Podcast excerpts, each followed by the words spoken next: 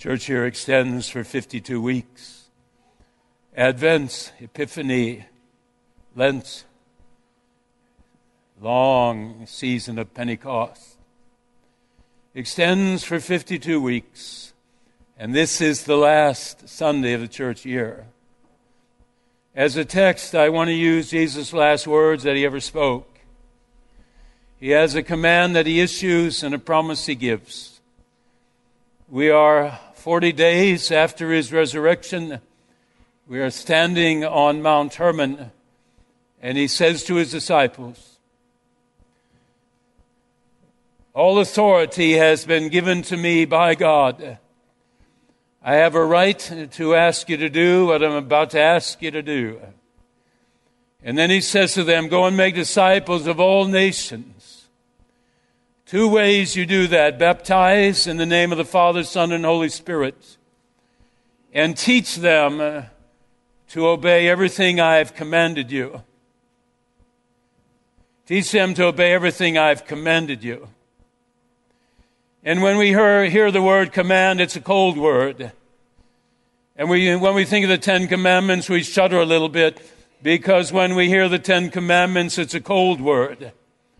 It's meant for our benefit and our peace and our well being and our salvation. But there are a lot of thou shalt nots. It's a cold thing, uh, the Ten Commandments. When Jesus said, Go and teach them to obey everything I've commanded you, there are four things that Jesus commanded. There is no coldness in any of the four things. They are meant for our peace. You understand well how that happens when I mention what he commanded.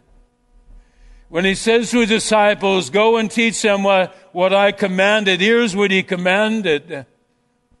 John 13, 33 said, A new command I give you, that you love one another. By this will all people you bump into know that you belong to me, because out of you is going to come love, not bitterness, anger, or vengeance. New command I give you that you love one another. By this will other people know you are one of my flock, by the way you love. And then he said, As I have loved you for the last three years, as I will love you in a couple of days by climbing that cross, even so, you ought to love one another. Three times in one verse, that command. Apostle Paul wrote it well, Romans 13, 9. Every commandment of Moses can be summed up in one rule. Love the Lord your God with all your heart, with all your soul, and with all your mind, and love one another as you love yourself. That's the first command. Go and teach them how to love. Let them see love coming out of you. Second thing Jesus commanded was forgiveness. 700 times in the Bible, forgiveness. If you don't know how to forgive, there is a part of your being that is forever disturbed. I had a metal fragment in my thumb for a year's time. He went after it five weeks ago and got that metal fragment out. My life will be more peaceful as I touch things with my left hand because that sliver is out of my thumb. You got vengeance in your heart. You got a desire to repay someone evil for evil. Here's what happens. Someone did something to you 15 years ago. You kind of got over it and all of a sudden you heard their name mentioned and something good was said about them. Oh my goodness gracious. Right?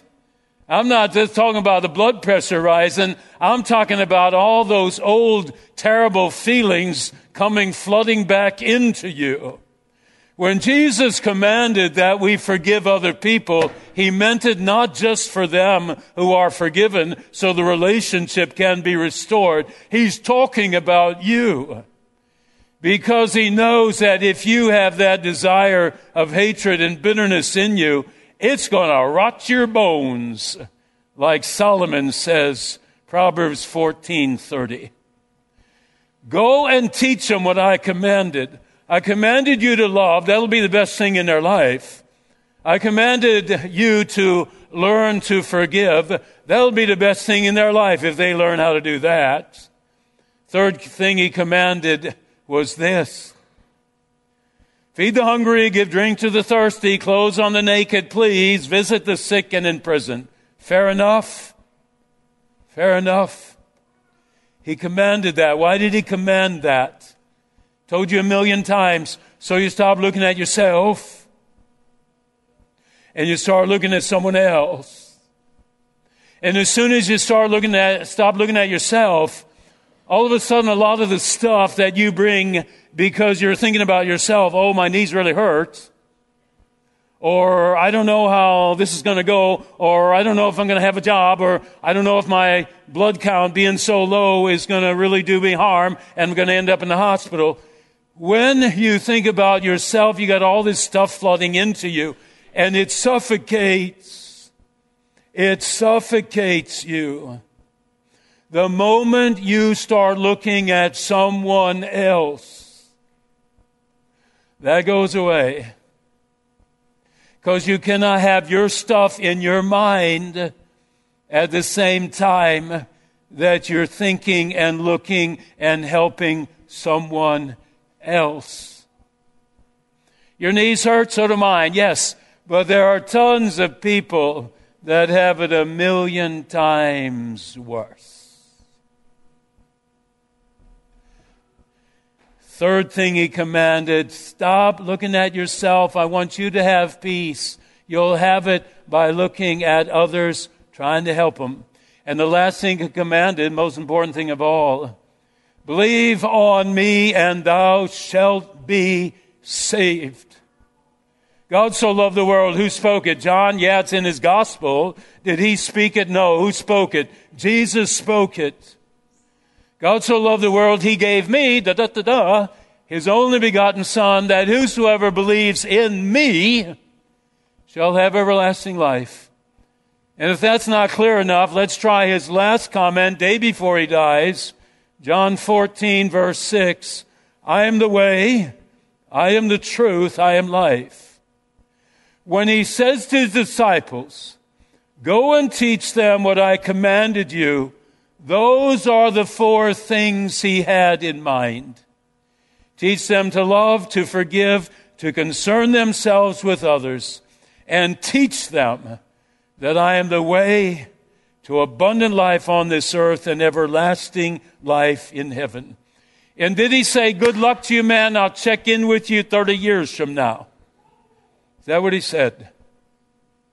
A couple of weeks ago in a sermon, I said, You send your kids off to school pat them on the head, make sure that their pencils are in their backpack, and you say to them, Hey, I'll see you at three o'clock. Your significant other, you give them a kiss on the cheek, you send them off to work, you say, I'll see you at supper time. Is that what the Lord does? Does He give this great commandment to us to be His witnesses, pat us on the head and say, Good luck?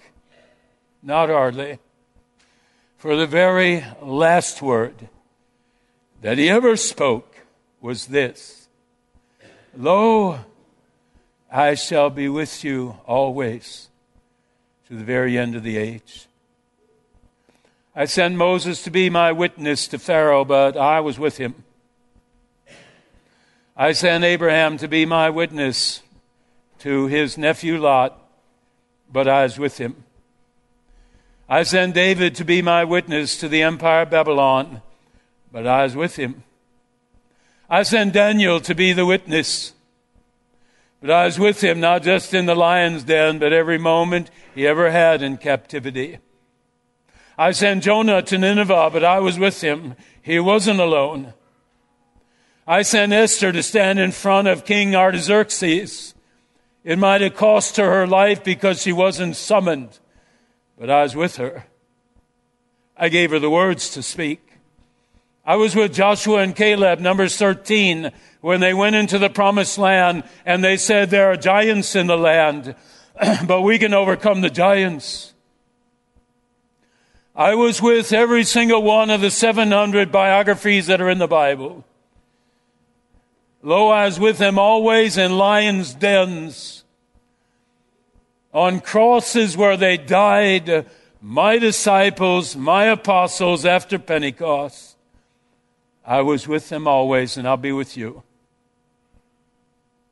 If I ever set up an opportunity for you to witness about me, I shall be smack dab there because I'll be the one who set it up.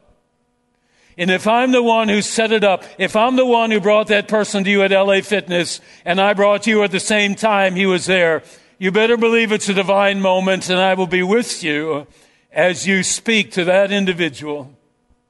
I'll tell you the words not to say and I'll tell you the words to say. Lo, I'm with you always to the very end of the age. Would you tell people about, you tell people about God's power? 90% of the uh, opportunities God sets up for you to witness to someone else, it's because there is something going on in their life. Divorce, finances, health. 90% of all the witness opportunity God gives you is because God knows something going on in that person's life and he knows that you know him. And he sets up the encounter. He makes the appointment for you. The question is this do you see it? In that parable, Matthew 25, as I said a week ago, the, hung, the, the people on his left hand side are saying to him, Why are you being so tough on us, God? We didn't see a single hungry person, thirsty person, or naked person. And God said to them, that was the problem. You were so consumed with yourself, you never saw anyone that I ever sent into your path. You just pass right on by, man, like your spiritual peripheral vision was zero. If he sets up an encounter to witness, will you see it? I mean, my goodness gracious, your next door neighbor's lost 20 pounds in the last month. Do you sit and think, what's going on there? I should talk with him. Person on your football team, the shadows under their eyes are as dark as midnight. Does it ever dawn on you that maybe they're on the football team and you're on the football team not so you can score touchdowns, but maybe God put you on the team at the same time that guy was on the team so you could ask him the question if you need anyone to talk to, talk to me. God sets up the encounters for you and I to witness. Do we see the slumped shoulders? Do we see the shadows under their eyes? Do we see the slump in their shoulders? Do we see it? And if we see it, let me ask you this. Has God's power that created this universe, has it ever manifested itself in your life? If it hasn't, you can't speak about Him. Has the love that sent His Son to the cross, has that love ever manifested itself in your life? If it has, you know Him. If it hasn't, you don't have a witness. Has his wisdom ever taken your worst nightmare? And by the end of the day, has turned that worst nightmare into something that you have to admit it worked from a good. If that wisdom has happened in your life where he takes the mechanisms of evil and by the time he's through with the mechanisms of evil sent by Satan, he's turned them into good. If you've been touched by that wisdom, then you have something to share with others. If you haven't, you have no witness. But here's what happens. Woman at Sychar's well had never been witnessed to by another human being. She had no idea who this guy sitting at the well was. No idea whatsoever. Jesus set up the appointment. He said, I'm not going to leave this woman to someone else. I'm going to be the one. And you know the rest of the story. Once she had been touched by the power, the love, the wisdom of God, she goes back into Sychar, knocks on 200 doors, says, Walk a half mile with me. I think Jesus, the Messiah, is out at the well. He told me everything about myself. They came and they heard and they believed. One woman touches 200 lives. Those 200 lives touch another 200 lives. Those 200 lives touch another 200 lives. And pretty soon you have one woman at Sychar's well spending 15 minutes with Jesus and a thousand lives are touched. When he asks you to witness, he is asking you to have your life touched by him. And then his touching is passed on to someone else. I'm driving, uh, day before Thanksgiving, I'm driving down to Manteno, see one of our members. so the car in front of me is kind of weaving, kind of weaving a little bit. And I'm looking at the head of the guy in front of me, and man, he just having a gay old time. He just bopping all over the place. Here's what happened to him. He heard uh, he thought of some song and he began to hum the tune. And then, as he hummed the tune, he began to, to drum on the steering wheel. Then, as he drum, drummed on the steering wheel and hummed the tune, all of a sudden he started singing it kind of quietly. And after singing the song quietly for a moment, then the passion took over, man, and he is just roaring Uh, this song. And the car is swaying. I'm driving past him thinking this is really a nutcase here. And then I realize that he's singing some song at the top of his voice. And I wave at him and drive as fast as I can away from him.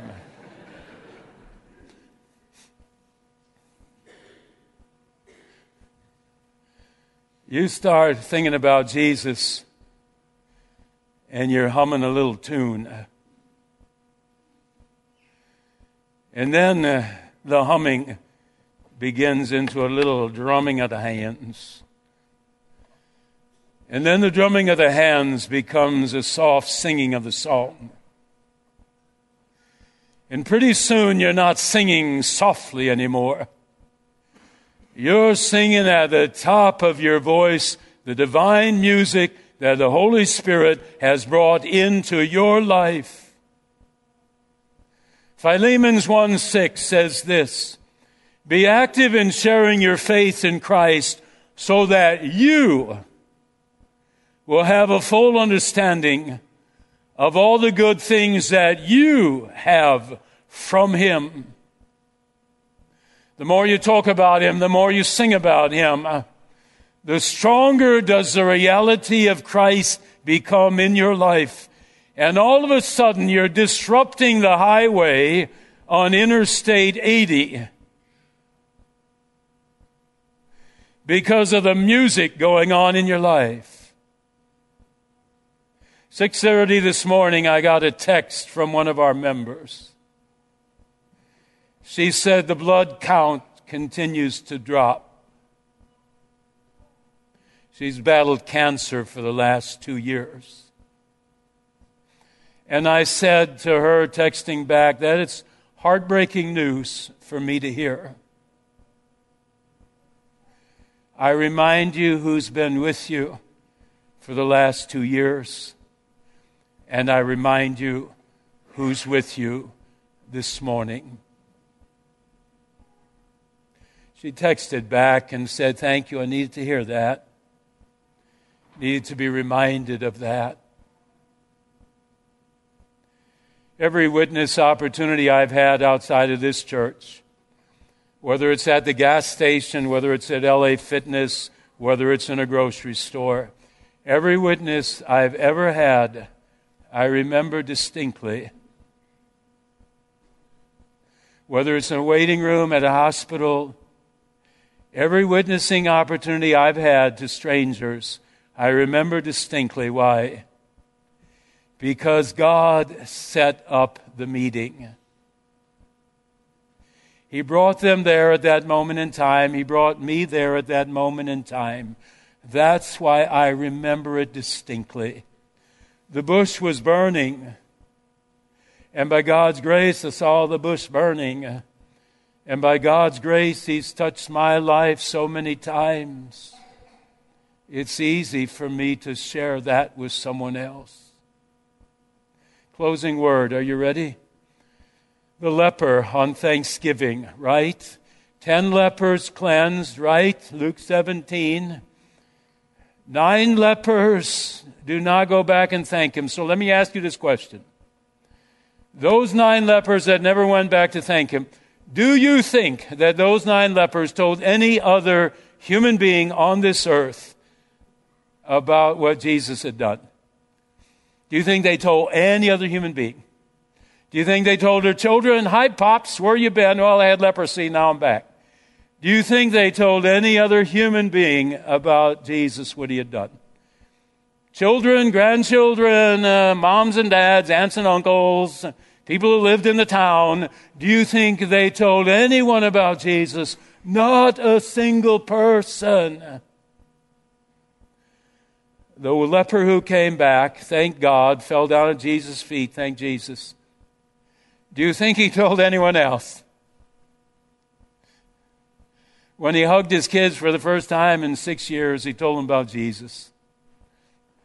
When he hugged his wife for the first time in six years, he told her about Jesus. The aunts and uncles that gathered together for the big party, he's back, he's healthy, he's well. He never stopped talking about Jesus because he knew his power, his love, and his wisdom. And I dare say, like the thief on the cross, when he got to heaven, he said, Thank you for giving me leprosy. Because if I hadn't had leprosy, I would never have known you.